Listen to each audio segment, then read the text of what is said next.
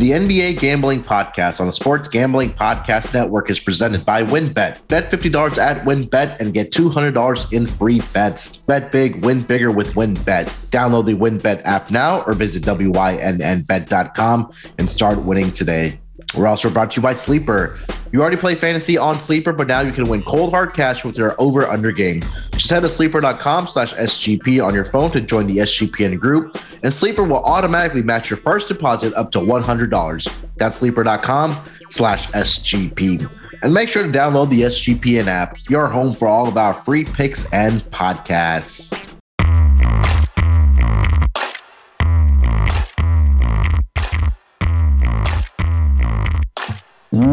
Welcome, everyone, to the NBA Gambling Podcast, part of the Sports Gambling Podcast Network.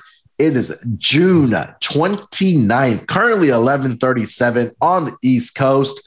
Here to talk some off-season hoops. We're going to recap the NBA draft, talk about the top 10. We'll talk about some uh, winners from the draft. And we'll also talk about some off-season stuff. A lot of news has been starting to trickle down and guys opting in, guys opting out, trade rumors as free agency starts on Thursday in the NBA. And joining me here, as usual, to talk about hoops in the NBA. It's my main man on the East Coast. It's Scott Studio Reichel. Scott, how you feeling, my man? Uh, doing pretty well. Kyrie's back for I don't know how long, but he decided that you know maybe he should not turn down the thirty-seven million dollars for a six million mid-level, you know, exception there. So props to Kyrie for being a team player, accepting an extra 30 something million dollars. There you go. and also joining us, the man that is fresh off of a vacation. He's all over the place over the past couple weeks here. Uh, it's the superstar of the show, Terrell Furman Jr. Terrell, how you doing, my man? Man, you just pissed a couple people off. They thought that I wasn't going to be on this episode. he started off with Scott. They said, Yes, Terrell is not on this episode. No, that is not the case. I am still here. I am still raging and I'm still giving out major picks. Yo, look, it's been a lot that's been going on these past couple weeks while I've been in and out of the office. And I just got to say this. What? The Golden State Warriors win the championship and the NBA goes fucking crazy again. They just go crazy. Like whenever Golden State wins the championship, everybody's like, all right, drop everything we had planned for the past six months. We're starting over today and we're building a championship roster today. The Detroit Pistons said we are building a championship roster right now. yeah, we'll get into the draft, but I thought Troy was one of the winners of the uh, uh of the draft for sure. But uh, you guys want to recap your uh, draft uh, prop bets that you guys uh, hit on? Yeah. Oh, yeah, Terrell, you want to go first? Yeah, Terrell, go ahead. Yeah, let's go ahead. Just so I mean, I didn't hit on my Ty Ty Washington. You know, everybody ain't with me in Ty Ty. They won't rock on it. But you know, we had uh Shaedon Sharpe under eight. Scott gave that out. I gave that out. We cashed that. I told you on the show. I said if he go hits this under eight, he's going to Portland. Portland is the pick. So if you went out there and you bet Shaedon Sharpe to go to Portland, then congratulations to you. That cash that had a great day. What else we had, Scott? We had Duren over 10 and a half. That cash. We had uh, Johnny Davis under 10 and a half. That cash. We had uh, who else we had? I'm missing. I had Jovic over Liddell at plus 135. That wasn't even close. He, that, he killed Liddell in that one.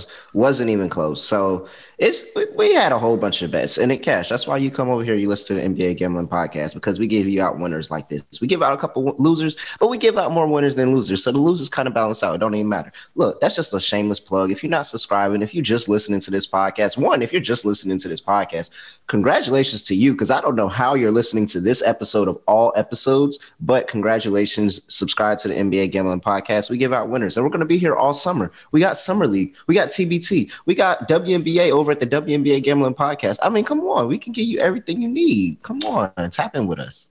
Hoops is definitely 365 days a year, no matter if it's men's, women's, summer league, TBT. We don't care. We're going to be covering it here on the NBA Gambling Podcast. But uh, just because it's off season doesn't mean the winners stop uh, on SGP and here on the NBA Gambling Podcast, like Terrell just mentioned. Uh, we'll be here all, all summer long talking about you know off season stuff. We'll eventually get into the awards markets as well, so it's going to be a lot of fun leading up to the season. It's going to be here before we know it. But uh, guys, let's start with the NBA draft um, that happened last week.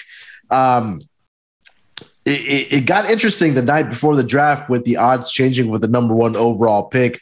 Uh, Paolo Banchero was slated to go number three to the Houston Rockets, and the it seemed at the time the consensus number one was going to be Jabari Smith to Orlando, but the odds started moving the night before. Um, I saw he was all the way up. Jabari Smith was around what minus 700, 800. Was he up to minus 10,000? Yeah, minus at a point. point and then the the line just shifted with uh, Banchero uh, now at that time becoming the number one overall pick favorite to go to Orlando. Scott, let me start with you, man. Uh, were you buying into the line movement there that kind of happened between, I mean, all the different books that were favoring Banchero to be the number one overall pick uh, to Orlando? Well, I was when there was the second move. It's important to break it down into steps because Banchero was around 16 to 1 and mm-hmm. then he mm-hmm. suddenly dropped to a favorite at like minus 200 around Wednesday night, early, early Thursday morning. It, it was, yeah, the timing was interesting too. Yeah. So that was, that I thought was pretty, I'd say, telling. And then I woke up the following morning and Jabari was minus 400 again. So I wasn't really sure what was happening. Then Jabari went back up to around 700. And then about two hours before the draft, maybe an hour and a half, Banchero plummeted from around plus uh, 550 or so all the way back down to minus 115 and then like 20 minutes before the draft he was like minus 300 so i originally bought in that night before because when you go from 16 to 1 to minus 200 in the span of about three days yeah. i think that's pretty telling then you had a bunch of smith buyback the following morning which really confused me mm-hmm. and then more money poured in on Banchero. it seemed like it was really a matter of divide between the sharp betters and the NBA quote unquote insiders. And to be honest, Woj got absolutely killed. Yeah. It really wasn't close. He said for weeks, including the day before, it's a done deal, guarantee, lock it up. Jabari's no, going the one. day of. That was the day of. He said it, like put it out that morning. Yeah. It's one, two, three, Jabari, Chet, and then. And he said that it, it, it, was done. And then the betters said, I disagree. And they all just bet Banchero to go first, and the betters were right. Which is why when it comes to draft props, I tend to follow the money. And we saw the same thing in the NFL draft. Uh-huh. Walker wasn't supposed to go one. It was going to be Hutchinson. And then a bunch of money poured in on Walker leading up to the draft, and he went number one. So when it comes to the NBA draft, or really most prop bets involving awards or anything like that, if you follow the money and the line movement, you usually win. Yeah. Usually. Charlie, you have anything to add to anything to add to that? No, I mean he basically spoke all of it into what happened. You fa- you follow the money. That's basically how it works. You follow the money, and that's going to lead you in the right way more than not.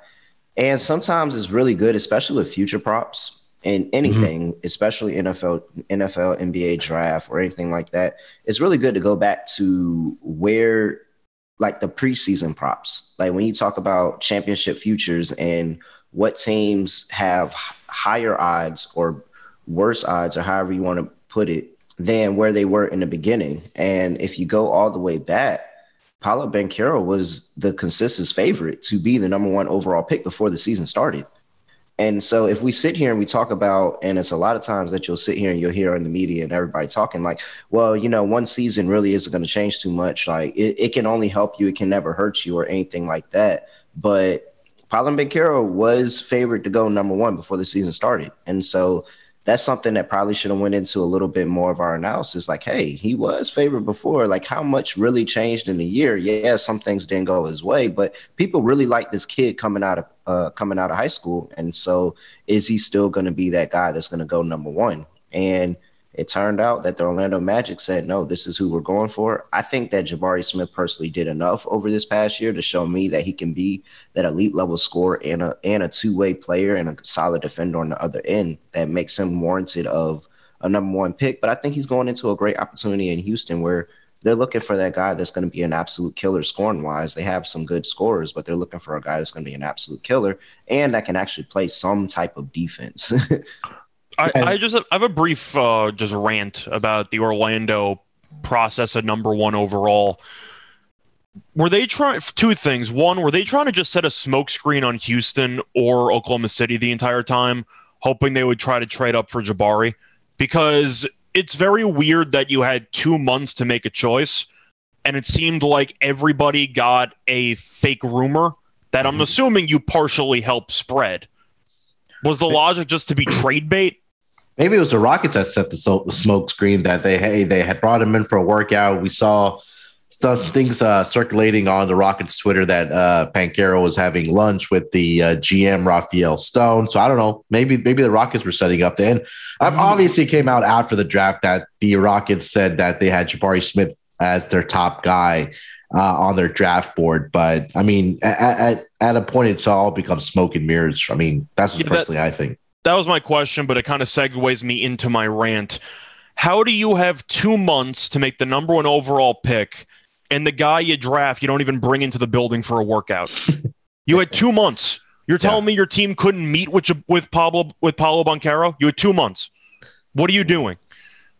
You had I one job. I, You bring in three people into the building. That's it.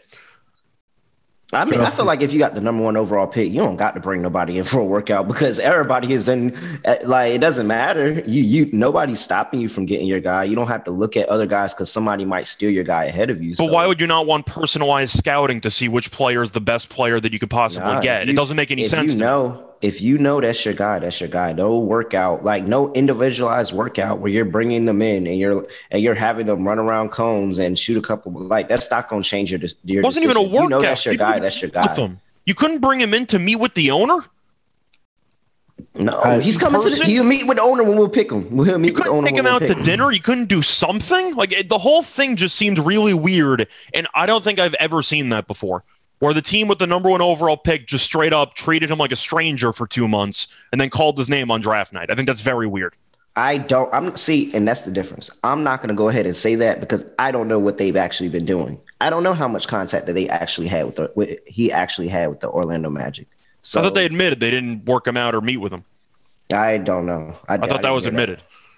I think Shams don't- admitted that. I think Shams uh, posted that, and they got picked up by a lot of other sources. But it seemed like Orlando decided to go with Banchero at the last minute. I just don't know how you have two months and your first line of business is not, hey, let's meet with the people we might actually draft.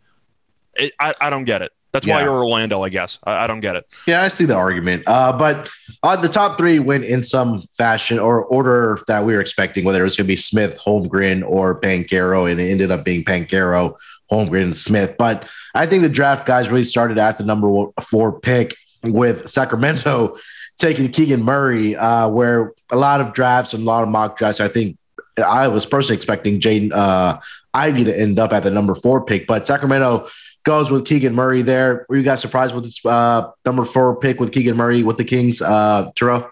No, we were not surprised because we told you that it was going to be anybody but Jaden Ivey on our show. Yeah, shout out to Air Five between me and Scott right there. I picked the wrong guy at it was anybody but Jaden Whatever. Ivey that the Kings were going to do the absolute the absolute thing that we least expected them to do, and everybody thought it was Ivey. We was like, yeah, there's no, it's no way they're doing that. Now we had Dyson Daniels. We thought Dyson Daniels was going to be the weird pick, but you know, I wouldn't even say that Keegan Murray really is a weird pick. Like it's a very solid pick on there. They got some size, and he's a very good and he's a very good scorer, and he's Mm-hmm. going to help. They just, you know, not getting too too much on defensive end. He has some length to him, so they may be able to use that. But it's it's Sacramento, and Sacramento's going to do the thing that you least suspected, and they they have a pretty strong backcourt. Like their backcourt is pretty is pretty decent. So it wasn't, you know, bringing in Ivey wasn't too much of a like a surprise that they wasn't going to do it. They really did need some size, and with the people that they have coming out, then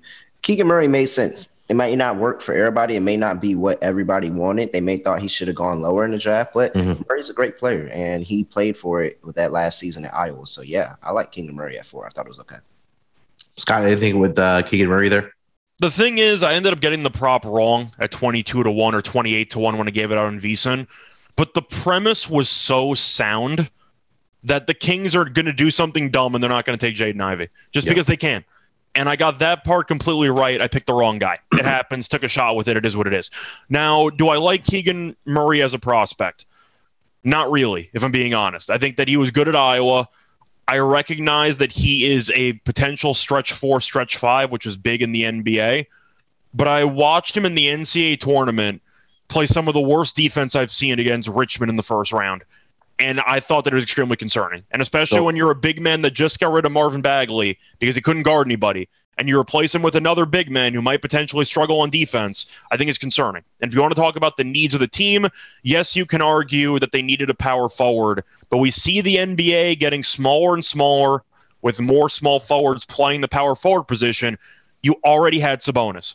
Did you really need another big man? Probably not. I think you needed to get more athletic on the wings. I think you needed a shooting guard. And since they traded Halliburton in order to get Sabonis, I figured they would or they should go for a young guard to pair with De'Aaron Fox, and they didn't do it. Now, I'm not saying that Murray and Sabonis cannot coexist, but defensively, I think they're going to be terrible. And I think it's going to be a terrible combination between the two of them in the front court.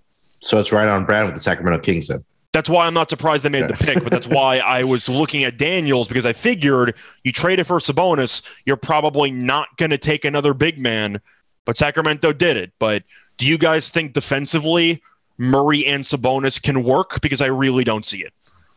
I mean, not on no, no, those two, no, but that's that's what the, I'm saying. So you need another move no matter I, what.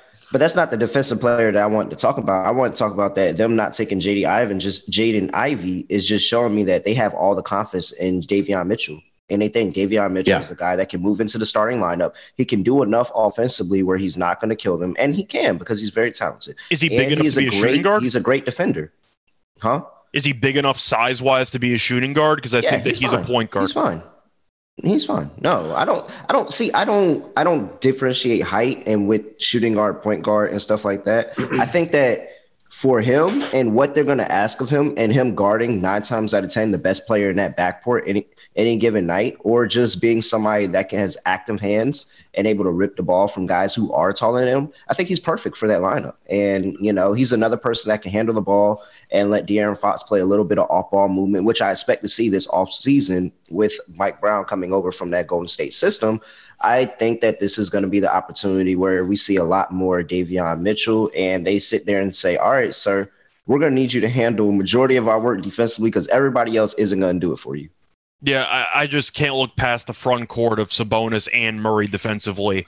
They're going to be awful when it comes to rim protection. And that's why I figured Murray would not be the pick. But we'll see what happens. I do not think it's going to work out. And I think one of them is going to be traded. Probably Sabonis at some point when the experiment fails. But I, I once again, it's Sacramento. I mean, if I was grading picks, Orlando, I'll give a C. I don't mind Banchero, but I hated they didn't even bring the guy in for a meeting. I give the Kings a D you had Ivey right there. I, I, really don't see Murray and Sabonis working out, so I think it's a complete lost cause. In my yeah, I, I, agree with what Terrell was saying that they're probably just high on Davion Mitchell that he can step into that starting lineup with De'Aaron Fox. That's why they probably didn't want to take Jaden Ivey at that fourth spot. But but you could trade Fox, which has been rumored yeah. for several years. Yeah, no, I would. I would. I don't think I would trade Fox. Yeah. Trade Fox. Well, now, now you can. Team, you traded Halliburton instead. You still have. You're a bad team, but you still have some type of competitive edge. I wouldn't trade Fox. No.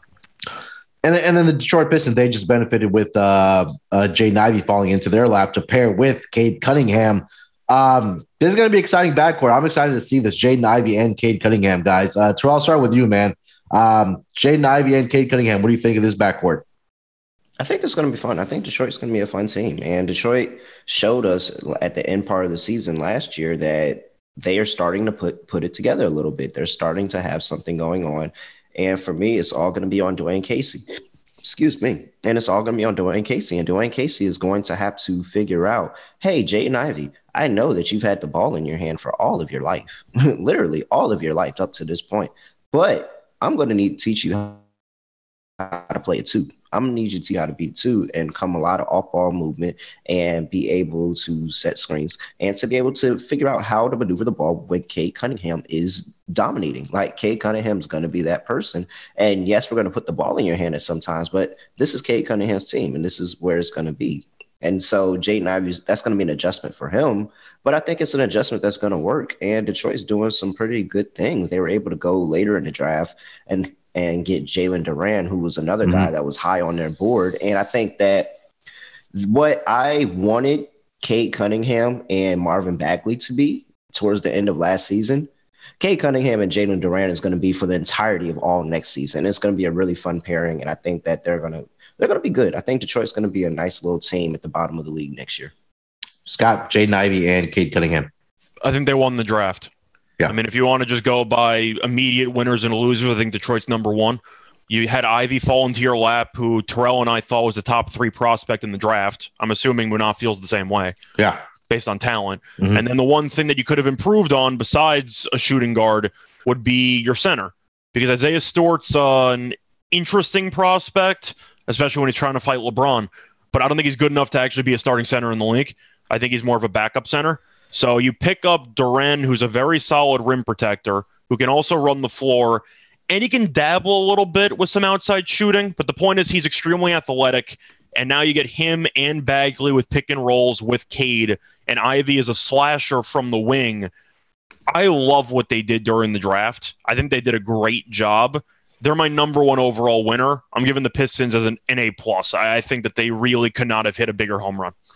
Yep, I love it too. Before we get over to the next uh, tier. there are the six through 10 picks, and, and we'll go from there. Let me tell you guys about our presenting sponsor, WynnBET. Make sure to get down on Win's bet $50 win, $200 promotion, where a $50 bet qualifies you for up to $200 in free bets, plus the ultimate fantasy football experience. That if you bet $500 or more on sports or in the casino before July 31st, 2022, you get entered to win the ultimate fantasy football draft experience at Encore Beach Club, including a two night stay at Wynn Resorts for you and your entire league. Multiple entries are allowed. There's so much to choose from, and all you have to do is download the WynnBET app or visit wynnbet.com to get started today. Offers up to change terms and conditions at wynnbet.com. Must be 21 years or older and present in a state where playthrough WynnBET is available. If you or someone you know has a gambling problem, call 1 800 522 4700. All right, guys. Um, we can quickly go through six to ten because I think this is where a lot of people thought the draft was really going to um, start. Um, I mean, we had the surprise with the number one overall pick, but I was really expecting uh, Mathurin to end up at six. You guys nailed it on number seven with Shaedon Sharpe and with Portland. And then it was Dyson Daniel, Jeremy Sochan, and then Johnny Davis at 10. But any surprises there that you guys um, were expecting or weren't expecting uh, from six to 10 there, Scott? the only surprise for me was either Daniels going eight to the Pelicans, which I could kind of see coming, but they're pretty deep already at the guard position, so I wasn't sure if they'd go that way. But the Pelicans, I know there was a lot of heat to uh, towards uh, Dieng, which it ended up not working out. And then you had the Spurs, and I said I like Duren over ten and a half because if San Antonio picks anybody else and they need a lot of positions, then nobody else would take Duren and they ended up getting Sochan instead from Baylor, who I think is a good defensive player. But the way that I see it, I can say I was surprised by Daniels, I guess, because I wasn't really sure what New Orleans was going to do with the pick. Mm-hmm. You can argue Daniels was best player left, so they kind of went with that approach. But the Sochan one surprised me for San Antonio because I get that he's a good defensive player, mm-hmm. but I don't know why. I, I just really thought San Antonio would be would take somebody who was a bit further along offensively. And I'm not sure if the plan is to make Sochan eventually the starting center. I think he's a little skinny for that, but if you want to yeah. make the argument, you can.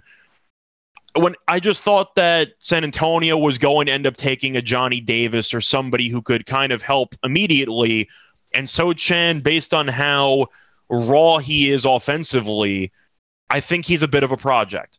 It could still work out, but I am a bit surprised that San Antonio is willing to wait in Popovich's last couple of years for a top 10 pick to actually develop some offensive talent. Yeah, I thought the San Antonio Spurs were going to go with the big there because I felt like Jakob uh, is maybe going to get end up traded by the does, trade de- trade deadline. Does Sochan count? I mean, he's six ten. That, that's what yeah. he's still very skinny. That's the point. I, yeah. I kind of feel like they kind of met in between. I went Duren over once again because I just figured San Antonio was the only threat that I had. Yeah, yeah. But once again, do I think they should have taken Sochan? He could be pretty good. I just don't know how many years you have left with Popovich. And now you're rumored to trade DeJounte Murray for three or four first round picks and you draft a project in the top 10, Sochan could be good, but I don't, there's no urgency with this franchise behind Popovich right now. Is usually the guy that we expect the Spurs to take. They go in a different direction. I think last year was another example of that where they took Josh Primo uh, very early on, and this year it was Sochan. But Um, yeah, Dyson Daniels. I, I, thought, yeah, and I bet the under seven and a half. I took your guys' pick on the under eight on, on Sharpe. I got a under seven and a half. That was plus, plus money. money. Yeah, plus like plus one thirty five. So that that one came in um, for me. But well, Jim uh, screwed you because you you would have yeah. made a, a, nice boat there. If, yeah. Uh, yeah, that's that's okay. I mean, I, I had so I took four guys at that eight spot. It was Sharpe, Daniels, Daniels. I got it at ten to one. Um, so I made a little bit of profit there as well. So that seven eight slot was really good for me.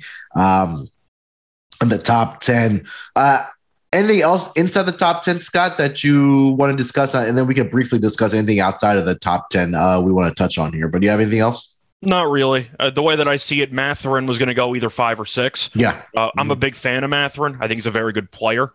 I think Indiana got a very nice, uh, I'd say, situation there with Mathurin, who you could potentially put next to Buddy Hield or potentially bring Hield in off the bench. You still have Brogdon and Halliburton.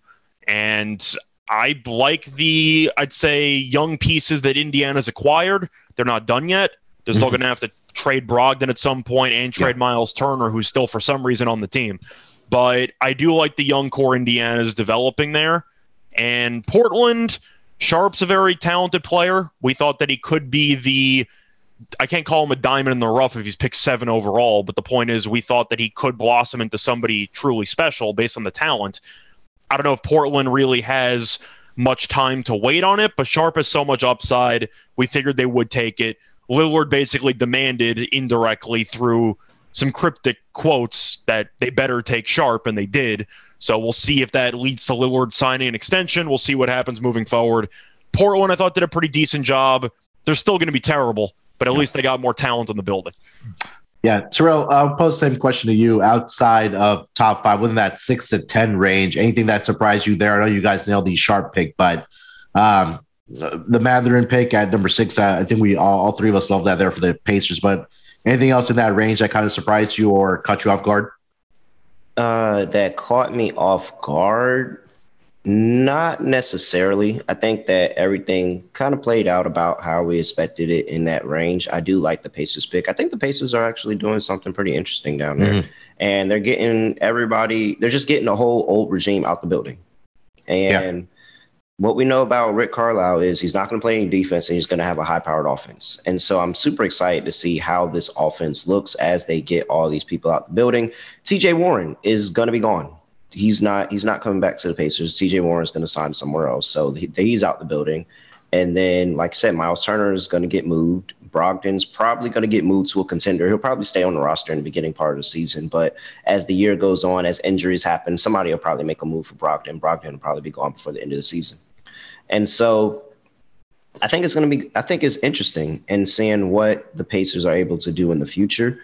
Yeah, I do still think that they'll be at the bottom of the league, but I think it's going to be a lot of offense. And I think that when we talk about as the season goes on, prop wise, they're going to be a fun team to bet on. Yeah. 100%. As far as for, you know, Sharpe to the Blazers, I think that is it was what was needed. I talked yeah. about it on the show. I said that they need another scorer next to Dame Lillard. They need somebody that is also able to go out there and get a bucket. And when you have Anthony Simons that is in the free agency tracker and could be moving on this offseason, you need to bring in a guy like Sharpe. They brought in Grant, who is mm-hmm. very average and very, you know, very good at what he does and very not good at what he doesn't do well. So you know exactly what you're getting from Grant. And it's going to San Antonio surprise you? Huh? It surprised me, but I just want to ask you: Were you San surprised Antonio by the pick. Sochan pick? By San Antonio, what? Were you surprised San Antonio picked Sochan with the ninth pick? Oh, I mean, yeah, kind of, sort of, not really. I mean, it's I stopped trying to figure out what San Antonio got going on because Pop just has some crazy thing. Pop just goes out there and gets random people and put and puts them together on a team, and then they somehow mesh well and win a couple of games until they end up being right outside the lottery. So I, I, have no idea what Pop is doing. I have no idea what's going on in San Antonio. I stopped trying to figure out what San Antonio was doing when they decided to make a French guy the face of their organization. so it was it, it, like they're just they're just so they're San Antonio is different. San Antonio is different, and they run things on and differently. So they decide to you know just go out there and put different people and get the best out of them. Like Keldon Keldon Johnson is a guy from Virginia, a guy I know from Virginia. That's not somebody that thought they were going to put their team on their back. Like I, that's not somebody I thought they were going to make one of the faces of their franchise. But yet here we are looking at Dejounte Murray on the trade block. So I just don't know what San Antonio is literally just waiting and waiting and waiting until to get the first overall pick next year and take um old boy from overseas. Victor. Yeah, Victor. Uh, one, I don't want to mess his name up. I can't pronounce it right now. But the international uh, next big yeah, thing. the, He's the apparently new the Giannis, pros- the new yeah. Giannis. That's what There they're you go. doing. He's the best. what- he's the best prospect in several years. He's what he's who that is. what he's what like drafting Giannis instead of taking him at 15, took him at number one overall. He's a he's a my career generated player. in There two you years. Yeah, absolutely. I mean, he's like So- seven four. He can shoot. He can. He's he's really just a great talent. The only issue, of course, when you're that tall and that skinny, is going to be some injuries. Yeah. which we see with the seven footers. But once again, And, are, but are this we? is the issue with him. This is the issue with him is that they're going to want him to be Giannis, and he very well may be something comparable to Giannis. But people got to remember that one, Giannis was like a 15 overall pick, and second of all, Giannis took years to develop, and you're not going to want to give those years to develop to a guy that's a number one overall. You're going to want them to come in and be that guy off the rip. And that's the issue. That's the difference between the NFL draft and the NBA draft because you can have a number one overall pick that could come in and be an asset to your organization like off day one. Not all number one overall picks can do that in the NBA. Everybody is not developed to that level, and they're probably drafted a little bit higher. They're drafted closer to their ceiling than where they're at right now. So when they're not good for the first two years, maybe three years, then everybody gives up on them. I still don't understand if San Antonio is just waiting for Popovich to retire. Because I'm telling you, they they're overseas. They just want the overseas team, and so I get it. It's just yeah. a matter of you could have potentially, I, want to say, eased them out at some point, but your team competed for a playing spot. You got there, you lost immediately to New Orleans, and now you're trying to rebuild again, and your coach is an- ancient. I mean, I mean, I, don't- I don't really, I don't Yeah. really know why Popovich is still there. I don't know how much longer he's going to be there.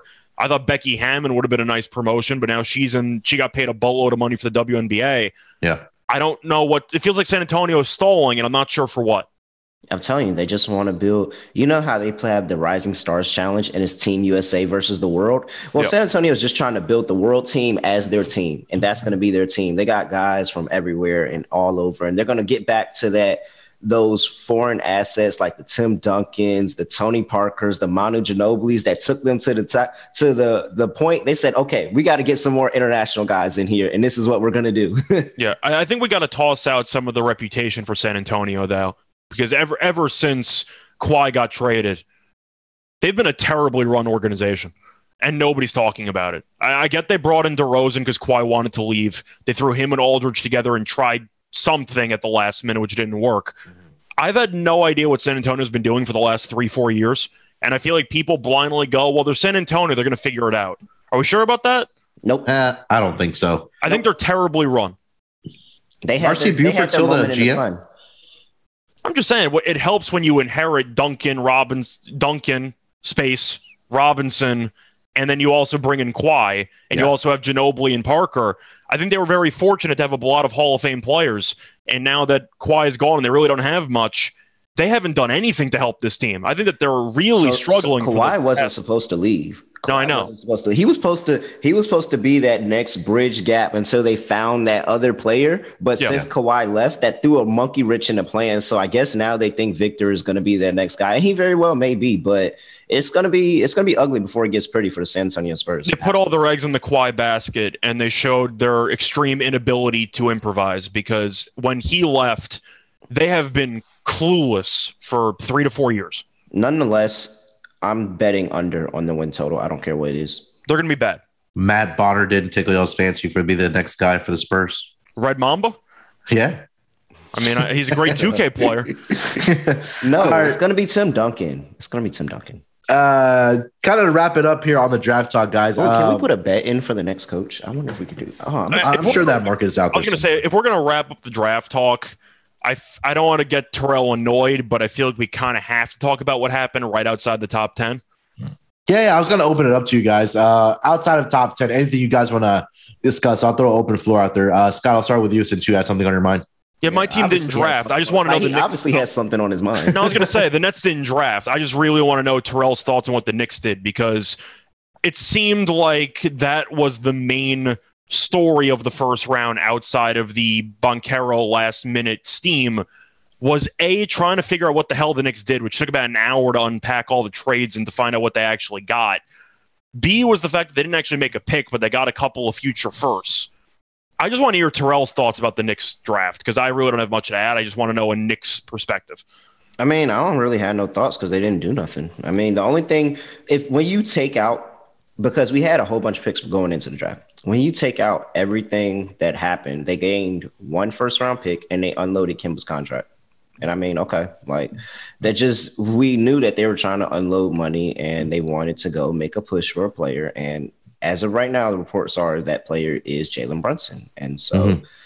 we'll talk more about the Knicks offseason stuff when we get into the actual free agency talk of this. But as draft wise, I mean, it was cool. Like it was straight. I'm not really complaining about it. They went, they they got an extra pick and they unloaded a contract. I would feel more comfortable about the pick if the Knicks could, you know, draft like they were good at drafting. But I'm pretty sure that they would have drafted Davis if Davis was there, but Davis went the pick before them, like we all predicted, and we put our money on. So mm-hmm. uh, that's that's why they didn't draft there. I think that it'd been a different situation if Davis was there. They probably would have took him.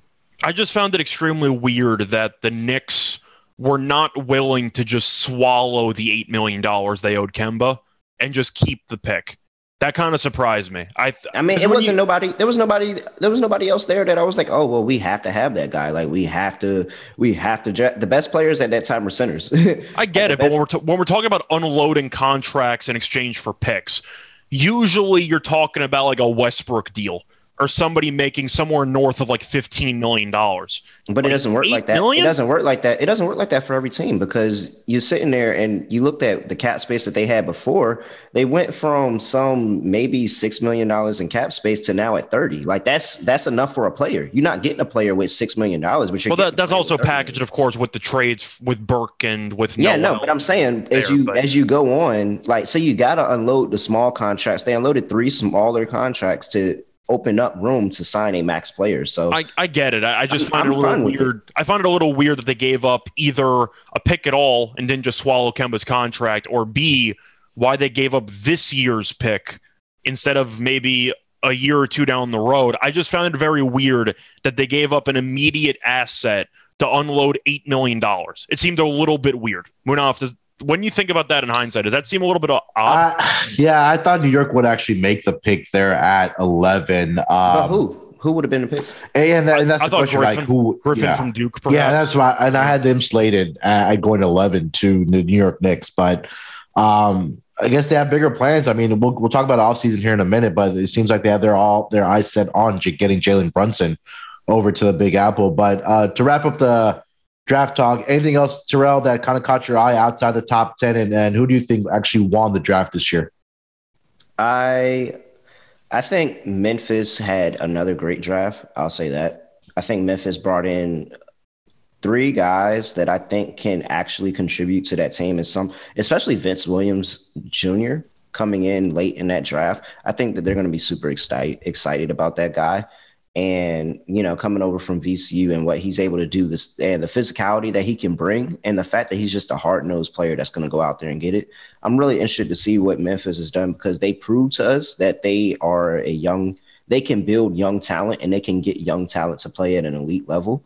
And that's also what's interesting me about the Detroit Pistons is can they move on somewhere of a Memphis type of level where they get this young talent to play at a very, very high level, a level that is probably a little bit higher than they should be at the point in time of where they're at. So Detroit's going to be interesting to watch for the next couple of seasons. But if Detroit can follow that same model and get the young talent of the league actually to play at a higher level, higher than a lot of teams that have a lot more veterans, then they're going to be very, very interesting.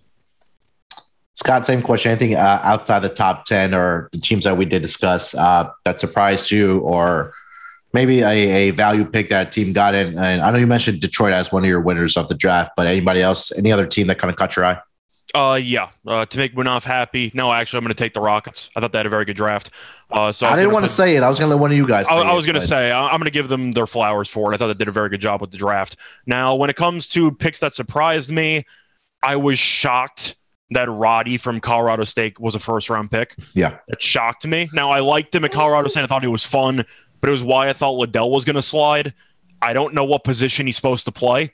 He's six foot five. He's basically a power forward, and the league is becoming increasingly athletic on the wings.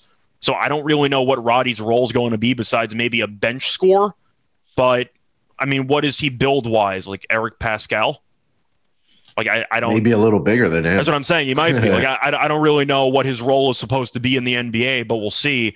Memphis, Terrell touched on. I am going to read into a bit on one of their picks because they picked Walker Kessler, and of course they ended up trading Melton, and uh, you know they made a move there. But I'm going to focus on the Kessler pick Mhm. because I think it means that Steven Adams is going to get traded.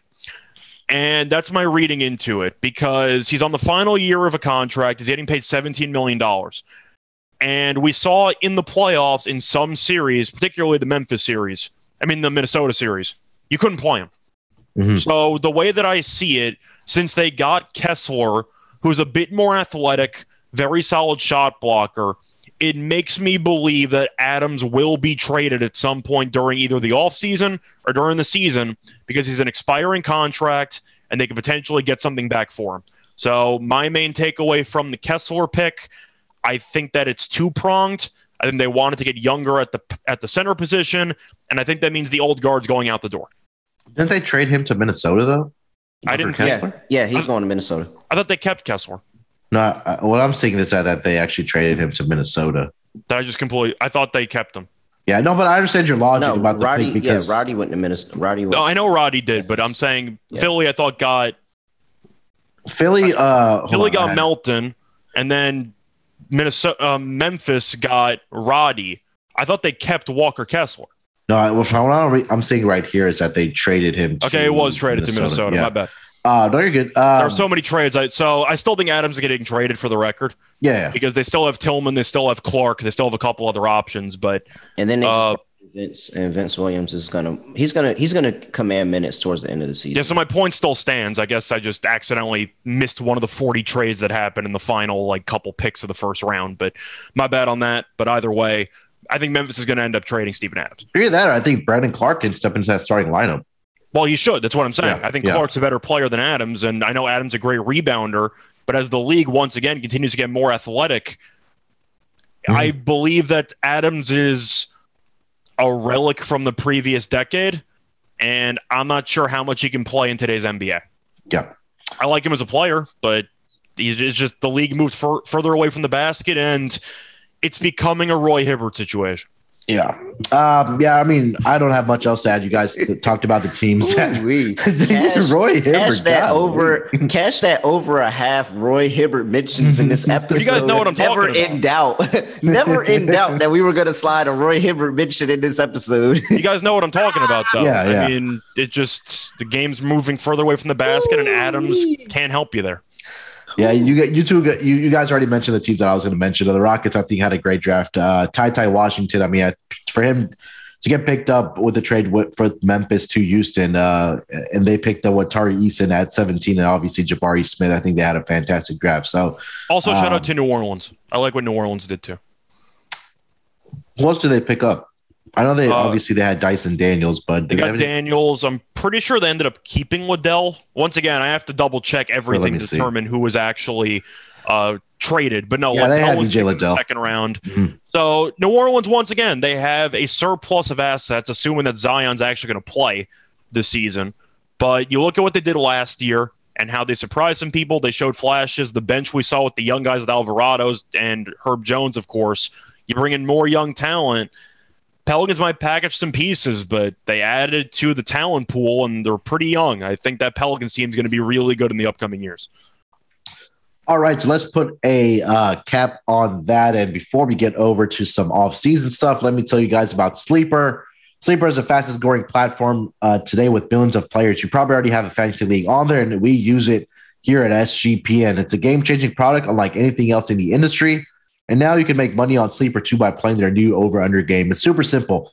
First, in any sport, choose two or more players that you like uh, and pick the over or under. For example, number of points in basketball when basketball is going on. But right now, baseball, you can bet on so many different props on there on Sleeper. All you gotta do is choose the amount of money you want to enter into the contest, and you pick correctly, you can win anywhere from two times to over 20 times the money you put in. The main reason we're excited about uh, Sleeper is, like I mentioned, their over under game. And it's the only app where I can join my buddies' contest and we can play together. It's got a built in group chat where I can see and copy my friends' picks with a tap of a button.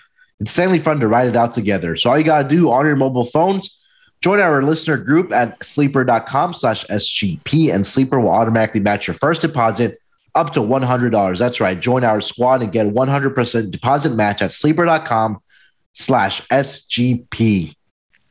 Terms and conditions apply. See Sleeper's terms of use for details.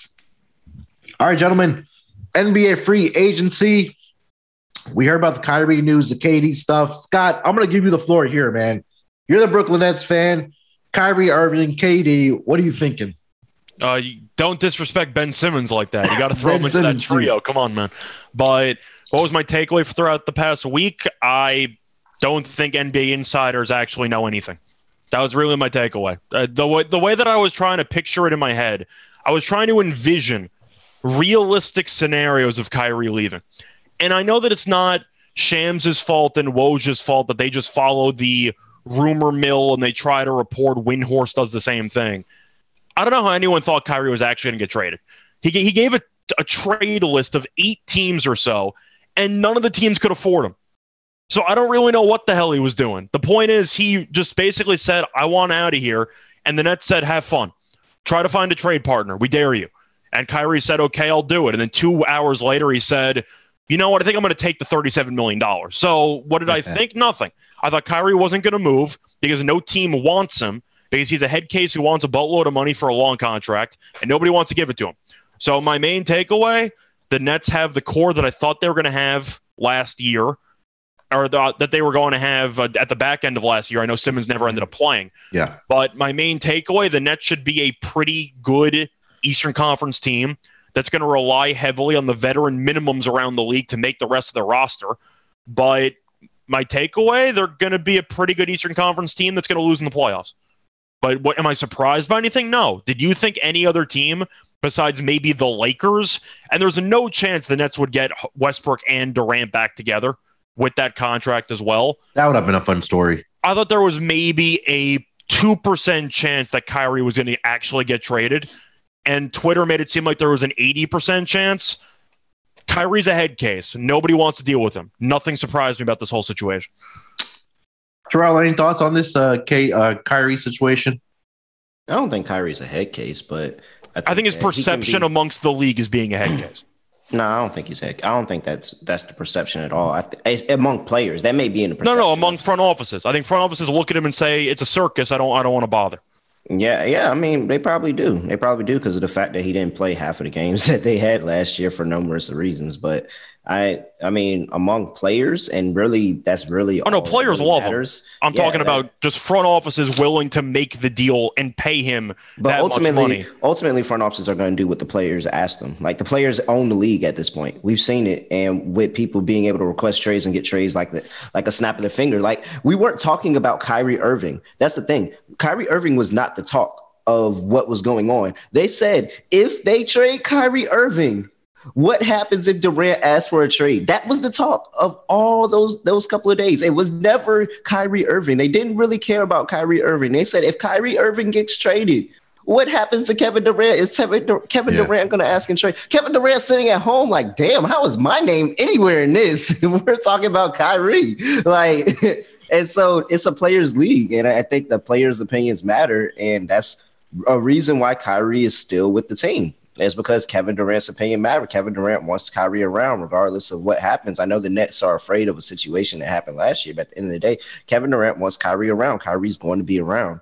And so I really don't I, I don't think it's anything wrong with Kyrie. I think Kyrie's just a man that stands in what his beliefs are. Now, do I always understand his beliefs? Not necessarily, but he stands in what his beliefs are, and you got to respect him for it. And so he's that guy that is going to he's to stand 10 tones on what he said. And he ultimately said, All right, like, if you guys are questionable about how I feel or what I'm to do based based off my beliefs, then I'm gonna look for a trade elsewhere. And really, the only trade that was available was probably a trade to the Lakers. Mm. And the only way that that trade was getting done is if they found a third team. And guess what? The Lakers couldn't find a third team. Nobody was taking Westbrook. Nobody was taking Westbrook. That's the only that was the mm. only thing that kept this from being from being blown up in their face is the fact that they couldn't unload Westbrook on another team. Because if it was a third team that could have took Westbrook maybe shedded out a player to throw over to the Nets, and then the Lakers went and threw some players and some considerations and all that stuff over to the Nets, they probably would have got a deal done. But at the end of the day, they could not find that third team. I think the best team that they probably had a chance for was Charlotte, and Charlotte yeah. mm-hmm. and fucking MJ is not paying the luxury tax. MJ is a degenerate gambler. He is not paying the luxury tax. So that was dead. So I mean, it is what it is it's cool. I think that it was a fun couple of days just to watch everybody run around with their head cut off. And yeah, I, think I, I, was, for the record, as a Nets fan, I was relatively chill. I, I yeah. thought there was no chance he was going to get traded. But I think it was hilarious that Kevin Durant was the biggest talking point about all of that. And he wasn't even, he didn't even, he does not even speaking to the front office, reportedly. He is allegedly not even speaking to the front office right now. And he was the biggest, the biggest thing of all of that saying that, well, if Kyrie goes, then Kevin Durant's going to want to get traded. And then everybody's like, Ben Simmons is just an afterthought. So let, us just go back to business as usual, people. We knew that, you know, beforehand it was going to be this Kyrie, Ben Simmons, Kevin Durant thing. And it was more of going to be this second year rather than the first year where you know Ben Simmons didn't get there till halfway and then didn't play and then you know they got bounced mm-hmm. in the first round. So we're gonna see what they do in the offseason, which you know the actual other 10, 11 spots that is actually on their roster that they need to fill. I do want to push back on one thing you said though, because I know it is a player driven league at this point. But since Kyrie is accepting a player option and since he's due a massive contract during the offseason, there's no way that any GM right now would be willing to give Kyrie a three to four year deal worth about 40 something million per year. I just don't believe that. I think that he's too unreliable. And even though you can argue that the star player on a team would want to acquire him because of that potential upside, I don't think any front office trusts Kyrie at all enough to pay him for multiple years.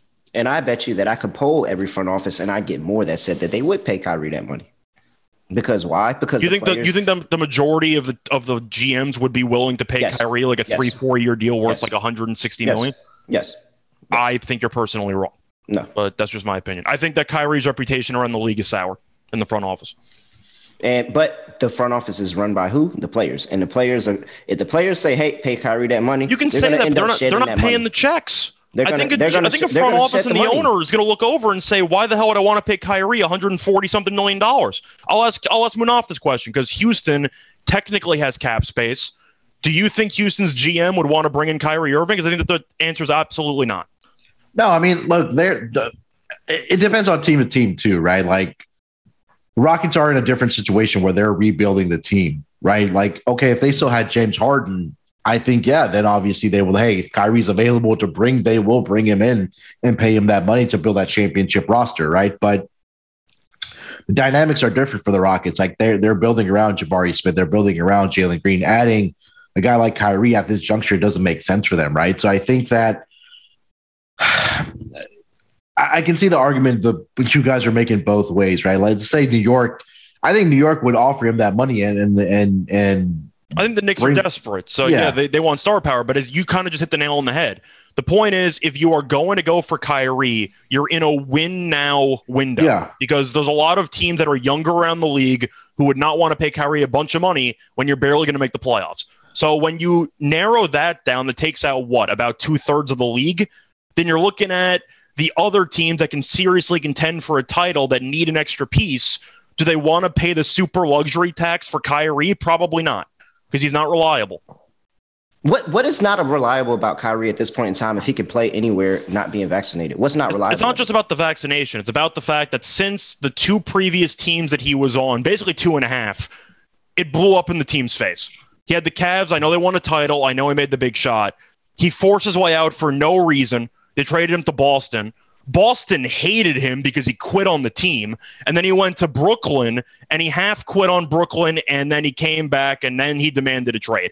So the point is, even besides the vaccine stuff, I believe that when it comes to paying players money, the perception around Kyrie, whether you he believes in his personal beliefs, which is fine by me, I think the perception he's a very selfish player, and you can't trust him. And I think most front offices realize that Kyrie will do what he wants instead of what the team needs him to do, which is why people don't want to pay him a bunch of money. But so I think when my, it comes to perception, I think Kyrie's borderline cancerous. But that's opinion. my that. But my point is that you keep talking about the front office. Yes, that is the front office's perception.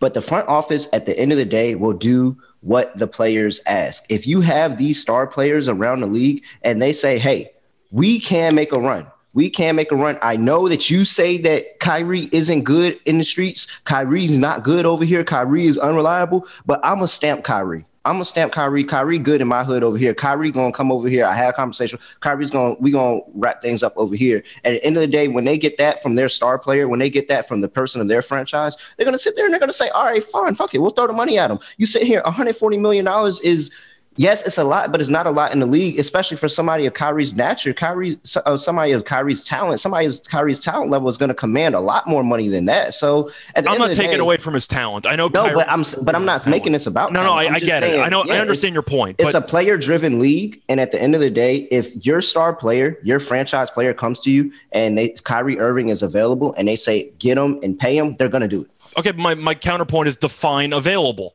because we're talking about one team being one piece away from competing for a if title. Kyrie Irving does not sign a long term deal this offseason, he will have a long term deal next offseason. And that's my point. My point is if you're talking about one of these teams that need to make a move for Kyrie to even get over the hump, how many teams have realistic cap space to not be paying a boatload of extra money in the luxury tax in order to acquire him? The answer is not many, if any. So I don't and, think Kyrie's as attractive. It doesn't matter if they don't have it now because they're going to shed it out. They're going to shed it out. The Knicks just sat there and created twenty million dollars of cap space. But the point day. is, in order to acquire so Kyrie, you're blowing up half your roster. They, and they will shed it out for Kyrie Irving. Yeah, but I'm saying you're blowing up half of your roster and the team chemistry it may to bring in Kyrie to the it, building. Okay, it may not be the best decision for every team, but I promise you, somebody's going to do it. That's all I'm saying. Yeah, somebody's going to do it. You can argue one team. You said about half would take Kyrie. I and I still believe generous. that about. I still believe that about half, if they sit there and they say that we are a Kyrie Irving away from being a championship contender, they will do it. They don't care about what their perception of him being unreliable is. They see the talent, they see the players, and what and their love for Kyrie Irving and how they're going to play with Kyrie Irving, and they're going to do it. I see really two teams. I see the Lakers, and that's only because Westbrook's contract is so bad it could match, and the Clippers, because Ballmer can pay $500 million in luxury tax and he wouldn't care. Besides that, are there any other teams that you could think of that would actually consider trading serious assets for Kyrie? Well, not anymore I, with the Clippers because they just pick. no, I'm saying before ball. the wall. Before, move. okay. Before the wall move. You have Ballmer, who doesn't care about paying money because he's a multi billionaire. You have the Lakers because Westbrook's contract is so bad. If we're talking about other GMs, who? Do you think Dallas would try to trade for Kyrie? I don't think so. Miami? What, I'm saying, what other teams would you actually think Miami would try to acquire Kyrie? That's but that's that's the point that I'm saying, and I'm not sitting here saying that they're going to make the trade. I know they're not going to make the trade because nobody made the trade to yesterday. Nobody made the trade, so I know nobody's making the trade. Your point and what you said was you don't think that anybody's going to pay Kyrie a long term contract, all this money for him to come into their team. And I said, I bet right you now I could pull. I said that I bet you I could pull every GM and more teams would shed out the money for Kyrie because one, it's money; they don't give a fuck. Two is Kyrie Irving. I think Kyrie needs one year on the Nets, the final year of a contract, prove it deal where he can be reliable potentially and earn a big contract. So maybe a year from now, that's we can argue Kyrie should saying. get paid. That's all but I'm, I'm, saying. I'm saying right now because nobody would trade for Kyrie right now with him walking during free agency next no, year. No, nobody's trading for him. But you're that's but the point that, that, nobody would pay him the money. Right Teams now, will pay him the money. Right now, yes, right now, right now. Kyrie Kyrie Irving was a free agent. We'd be sitting here talking about the lottery that's going on for Kyrie Irving. I think the market would be a lot smaller than you think.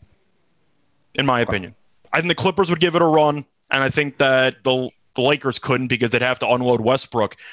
I don't know what teams you think would actually go for for Kyrie. Like I, I, I really. I think that if he was a free agent, I, I, I agree with Terrell that I think. Okay, no, but team, he's a free agent. But what? Yeah, if he was a free agent, yeah, that's what Rebuild, I'm saying. That's like all I'm saying. teams. That is all I'm saying. If he was a free agent, you're sitting here saying that it's a smaller market. I'm telling you right now, the it would be wide open for Kyrie Irving right now. But would most of the markets involved be rebuilding teams that are not close to being a playoff team? Because I think that they would be. And I think you're looking at the Spurs. so- you're looking at maybe maybe Detroit. Maybe like that's what I'm saying. You're looking at teams that aren't really that good. They're desperate for star power, kind of like. But the that wasn't what you said. You said that the GMs that he has a bad taste in the front office mouth, and there is a lot of yeah, teams for trading. that would I'm not saying for trading. No, no, you said for giving him a contract. That's I'm i was saying giving him a said. contract with the trading because no, trade, right now we know that's not happening for because it didn't happen two days ago. So we Yeah, know we're- what trade's not happening. things. That's why I was talking about Yeah. just purely shedding the money, paying him a four-year long-term contract. Majority of the league would do it. Okay, in free agency, we can agree on that. We're talking about two different things. I'm talking about that if we were talking about Kyrie's demands and his interest around the league via trade, I think it was non-existent entirely. Yes, That's yes, my because point. Because it didn't happen. yes. And I think the main reason for that is because GMs can't trust him at this point in time to pay him a bunch of money. No, trading I, I wouldn't say to now. acquire. See, that's and that's where we switch. It's not because of the trust; it's because it just wasn't physically possible for more for a majority of the league to actually make the trade happen. All right, we, we can sit here and talk for hours about the Brooklyn Nets and the Kyrie situation. It's all speculation between us Yeah. anyway, but that's it the, the is. point is And Kyrie's we're here to here, stay. It makes good TV. Or, Yeah, whether and you that's why want- we're here. audio. Whether you want it or when not, you say- does it Yeah. make for good podcast, good audio? Because when It people makes say, for a good content. You podcast. just say Good content. content. It, Okay, content yeah, just cuts get- through the middle. I- you know? I get- Come you- you gotta use good. a- all right. It makes for good proper content. terminology. The main takeaway though as a Nets fan, I don't know. Maybe we um, should make new terminology. Is that that makes for good audio? That kind of hey, that kind of slaps. Good audio. Point yeah, that is- makes for good audio. as a Good Nets fan, Good I'm not. podcast. Surp- I'm not surprised nothing happened. Now, do I think that Kyrie's going to is going to be, I'd say, a non-factor with the rumors throughout the season? No, because I think if the Nets struggle early on, maybe they ship him halfway through the season. Yeah. But I'm not surprised that a team right now decided we're not going to give up assets for Kyrie. We'll see what happens and maybe reapproach that during the course of the season. That didn't Go- surprise me. Yeah, let's go cross town to the New York Knicks because the biggest kind of offseason news so far has been the Knicks clearing space for Jalen Brunson, allegedly offering him Thank you um, for the allegedly. uh, uh, over a hundred million dollar contract for Jalen Brunson. Uh, Terrell, this is your team, man. Uh, Jalen Brunson on this roster. What do you think? okay, so people, I hate when I have to get up here and defend the Knicks because I really don't even like the Knicks like that. To be honest, No, no, I'm just saying, what do you I'm think a fan, but I really don't. No, no, no. I'm just, I'm, I'm preparing my rant. I'm sorry. Is he restricted, by the way? Uh, no, he's not. no, Okay. he's yeah. He's not so Dallas. Okay, I thought Dallas could maybe match. Okay. No, oh, well, no, I think he is actually restricted. So Okay, he, I'll think they can match, it. but everybody knows Dallas is not matching. Yeah, I'm That- just, I'm just why- saying that's what- hypothetically. okay. Yeah, so he's technically restricted, but everybody knows Dallas is not matching, so he's unrestricted. But, huh? Okay, so I hate when I have to get up here and defend the Knicks. 'cause I really, really don't even like the Knicks like that, to be honest. All right, so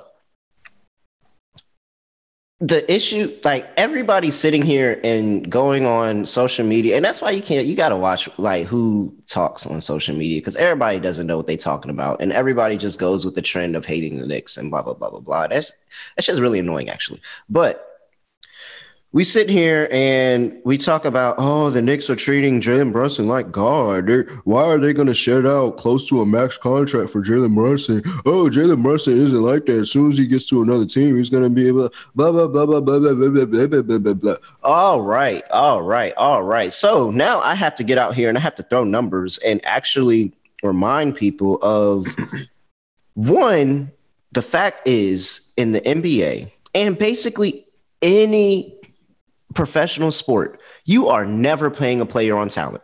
Never. You are never paying a player on talent.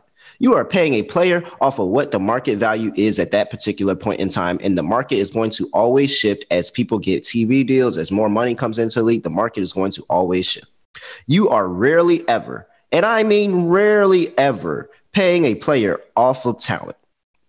That's just that's that's not what it happens. Because if you're playing a player off of talent, there's a lot of people that are getting a lot of money that wouldn't be getting the money that they're getting right now. I'm gonna tell you that right now. So if we sit here and you take that to account, and you take to account the alleged reports that they are going to offer Jalen Brunson, which it may or may not happen, we're getting somewhere between the 100 and 110 million dollars.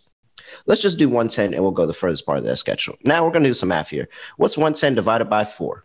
110 divided by four. Okay, give you some time. You might pull up your calculator and type it in. I really don't care. 27 and a half. 27.5.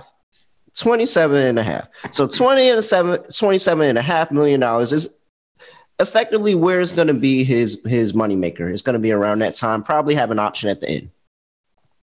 Now, if we go down the NBA and we look at the highest paid point guards and we look at their yearly average, and I'm going to give you a little bit above the spectrum, and then I'm going to give you a little bit below the spectrum. And you tell me if Jalen Brunson fits in that category for the talent of the player right now, regardless if you think it's going to work, but where he is right now. You have Jamal Murray, who's making $31 million. You have Chris Paul, who's making $30 million. You have D'Angelo Russell, who's making $29 million. You have Kyle Lowry, who's making $28 million. You have Terry Rozier, who's making $25 million. You have Mike Conley, who's making $22 million. You have Malcolm Brogdon, who's making $22 million. Now, you tell me in that list that Jalen Brunson, as a player, whether you think it's going to work for New York is not, as a player right now, Jalen Brunson does not fit in between that list. You can argue that he's actually better than D'Angelo Russell. So it does not matter what they shed him because they're paying market value. If they were throwing D'Angelo Russell, we'll go back higher in the list. $32 million for De'Aaron Fox, Kyrie Irving at $34 million, SGA at $35 million, Ben Simmons at $35 million, Russell Westbrook at $41 million, Trae Young at $42 million, Luka Doncic at $42 million, Damian Lillard at $44 million, Steph Curry at 40 at $53 million. And let's not mention that we just took John Wall off of that list when he was a, he was slated to make about $47 million as well. If we were talking there, then I would understand everything everybody is saying, but we're not. We're talking 25 to 27, maybe 28, not exceeding $30 million, a max contract that one is just the market value for a person who is not trash that is becoming a free agent on the market. Doesn't matter what position, doesn't matter if you're not trash, if you're not a bum, you're going to get a max contract. It's just how the league is, it's how the market value is, it's how teams are paying up for players. So just relax. It's fine. Do I personally, as a Knicks fan, think that Jalen Brunson works? No, I don't, because I think the Knicks need a true point guard, somebody that is going to actually make everybody around them better, get be able to grasp the offense and be able to run the offense. However, the market for that point guard is non-existent. It's is actually just Dejounte Murray, and that's it. I was gonna say, do you try to trade for an injured Rubio, or you sign him and just hope he can be a stopgap? Like I don't Goodbye. know. What Kyrie? There's that that market that market doesn't exist. It's well, no, if he said Murray. makes his teammates better, so I don't, Oh, I don't know if that counts. You know, Sorry. So it's Dejounte Murray, and that's it. so I just need everybody to understand that. By the way, Jalen literally Brunson, doing unrestricted what anybody would do. Oh, okay. Huh? Yeah. Jalen Brunson's Brunson, unrestricted. unrestricted. Okay, yeah. So they're doing what anybody anybody else would do, but because it's the Knicks name on it, and you see that NYK, and it's because it's them that we're blowing this out of proportion. He is getting a regular contract. The man is not being overpaid, underpaid. The man went out there. He had a pretty solid season. He's getting a regular contract, which is which is a max contract in today's NBA. If you are not getting a max contract, you are a bench player. At the end of the day, if you are a starting level cal- starting caliber player, you are getting a max contract. If not, you are a bench player. I think the one counterpoint that you could make, I do agree with the overall contract evaluation you just made. I think the one counterpoint, the reason why people are so against this move by the Knicks, is the amount of steps that the Knicks had to undergo just to clear cap space in the first place to acquire him. Because on one hand, you're signing Brunson to this contract. On the other hand, you traded the 11th pick in the draft.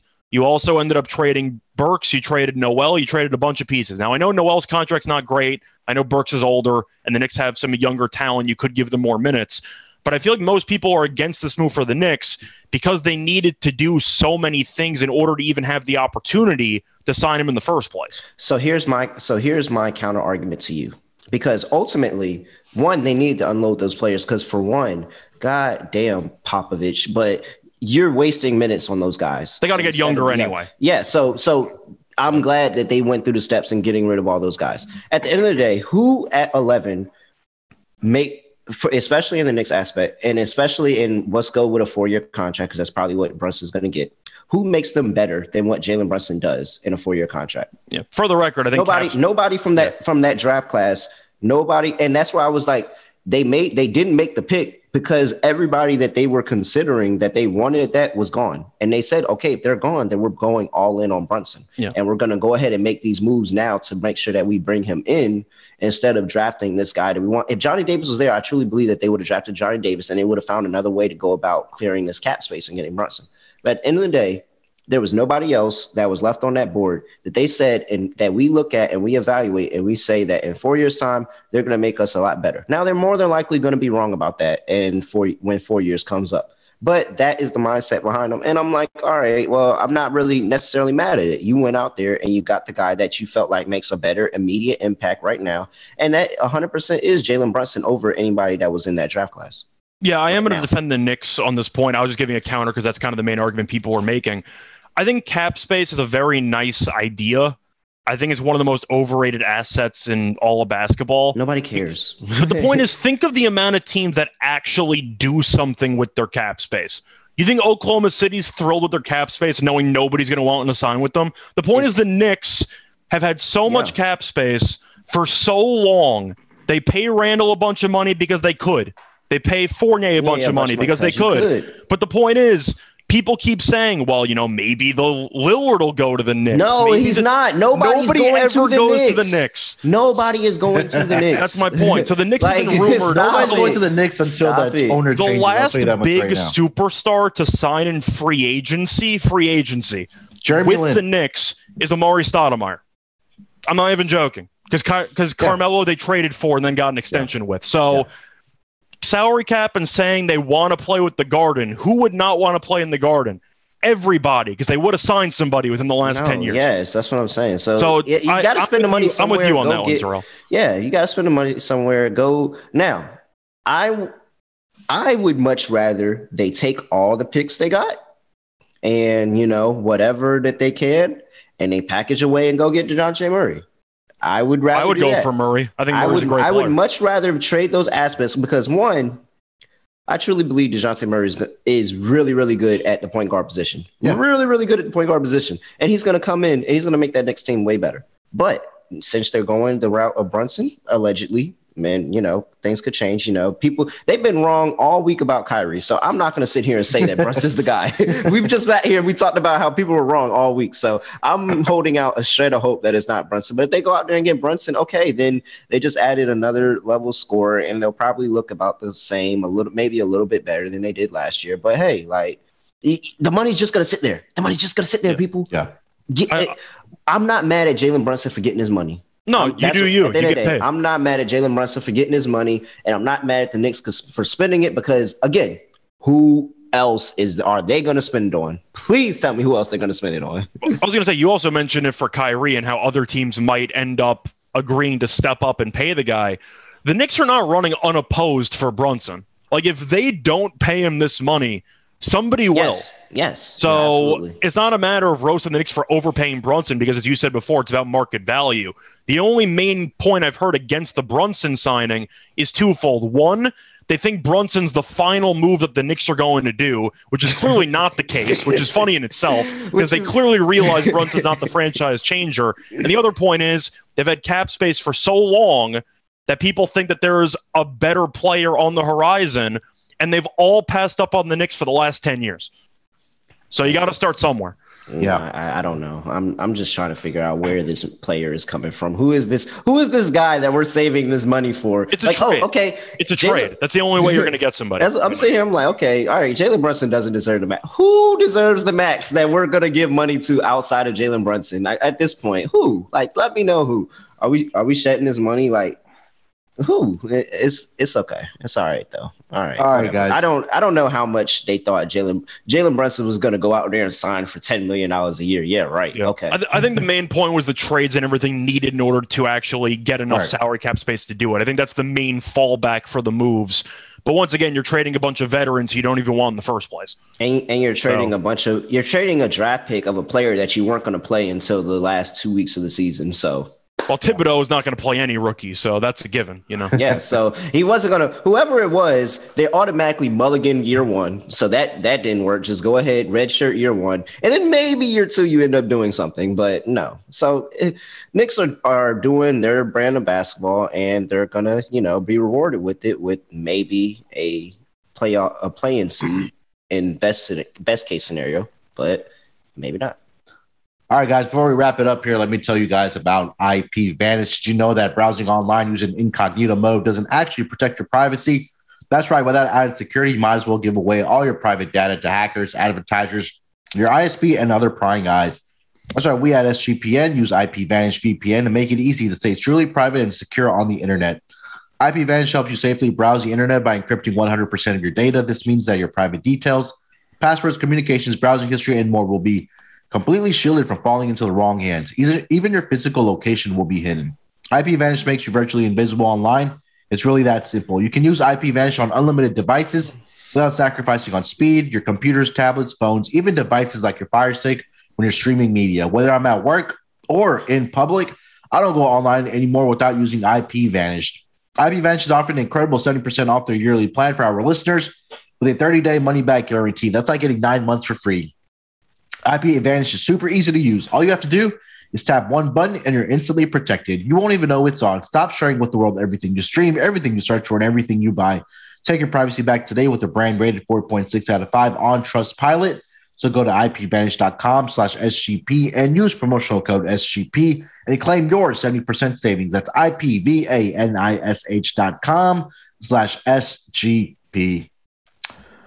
Uh, guys, we're going to go about almost and close to an hour and a half here. I know there's a lot of other topics we can get to, but we're going to be here throughout all of the off season. Like I said, NBA free agency kicks off on Thursday. We talked about Kyrie. We talked about Jalen Brunson. Recapped the NBA draft as well. Summer League. TJ got- Warren.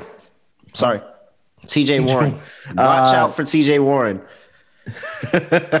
Is that going to be Miami's move to replace Oladipo? They're just going to end up getting. no, so I, I, I, really do think that it's going to be Miami. I think Miami is probably going to go after TJ Warren. I think Boston's going to be in consideration for TJ Warren. I think Oladipo's and, gone. So. No, he is gone. He's yeah, he is gone. He, yeah, I think gone. they already said that he's yeah, he's gone. No, I'm saying like he's gonna he's gonna actually get paid somewhere. No, yeah, I'm saying he's gone. Yeah. Like he's yeah. he's gone. I'm trying to tell you, he's gone. yeah. But that's why it's Miami opens up in the TJ Warren case, and TJ Warren is a player that people forgot about because you haven't seen him play basketball in two years. It feels yeah. like so. It, it's gonna be it's gonna be a moment, and I think that that's gonna be somebody that's gonna be really targeted towards the end of the this free agency cycle. As you know, we already got all the Kyrie stuff out of our, our hands. Once Jalen Brunson signed, the Jalen Brunson thing is gonna be TJ Warren is gonna be that next big person who's gonna get a pretty a pretty decent sized payday to come to a team and join the roster. Anything else you want to get off your chest, Terrell, before we get out of here, my man? Uh, PJ Tucker, 30, allegedly $30 million to the 76ers. I like it. I think that is. You know, they changed their name to the Philadelphia Rockets. Oh, really? Yeah. Yeah. yeah. That's what I, that's what I heard. I am trying to think of all the, of the pieces that they're missing though. Is Trevor Ariza still around? Did he retire? Oh, I'm sure. No, he was. He, wasn't he with the Lakers last year? Yeah, and he's he was starting for them. No, I'm saying you know maybe with Philly can look into it. He's signing you know? with the vet men. He's signing with the vet men. Trade for Eric Gordon. They, you know, I hundred percent, I hundred percent am confident that the Daryl Morey and James Harden are going to go out and trade for Eric Gordon. I, I think that's going to happen. I mean, well, if we think about it, if we take that Rockets team and we put them in the East, they might have they they might they were a lot they would probably be a LeBron away from making it to the finals. So that, that 0 27 is unfortunately the Rockets acquired uh no, unfortunately the Sixers acquired Melton, so I don't think they're going to be in the Pablo Prigioni sweepstakes out of Oh, retirement. but Melton was part of that Rockets uh, team as well. No, no, I'm yeah, saying Prigioni retired. Say, was, though, hey, so. I was just about to sit here and say, wasn't Melton on that Rockets team? Yeah. Holy shit. Scott, anything else on men before we get out of here? Uh, not really. We went long on two topics because they just so happened to involve Terrell and my favorite team. I hey, and he had hey, Is that three players from that Rockets team that's on that team right now? So they got they got PJ. Uh, well, they're probably going to get PJ Tucker. So they have Harden, Melton. Who else is on can, the roster? Can they call up for Dwight Howard for pre Rockets?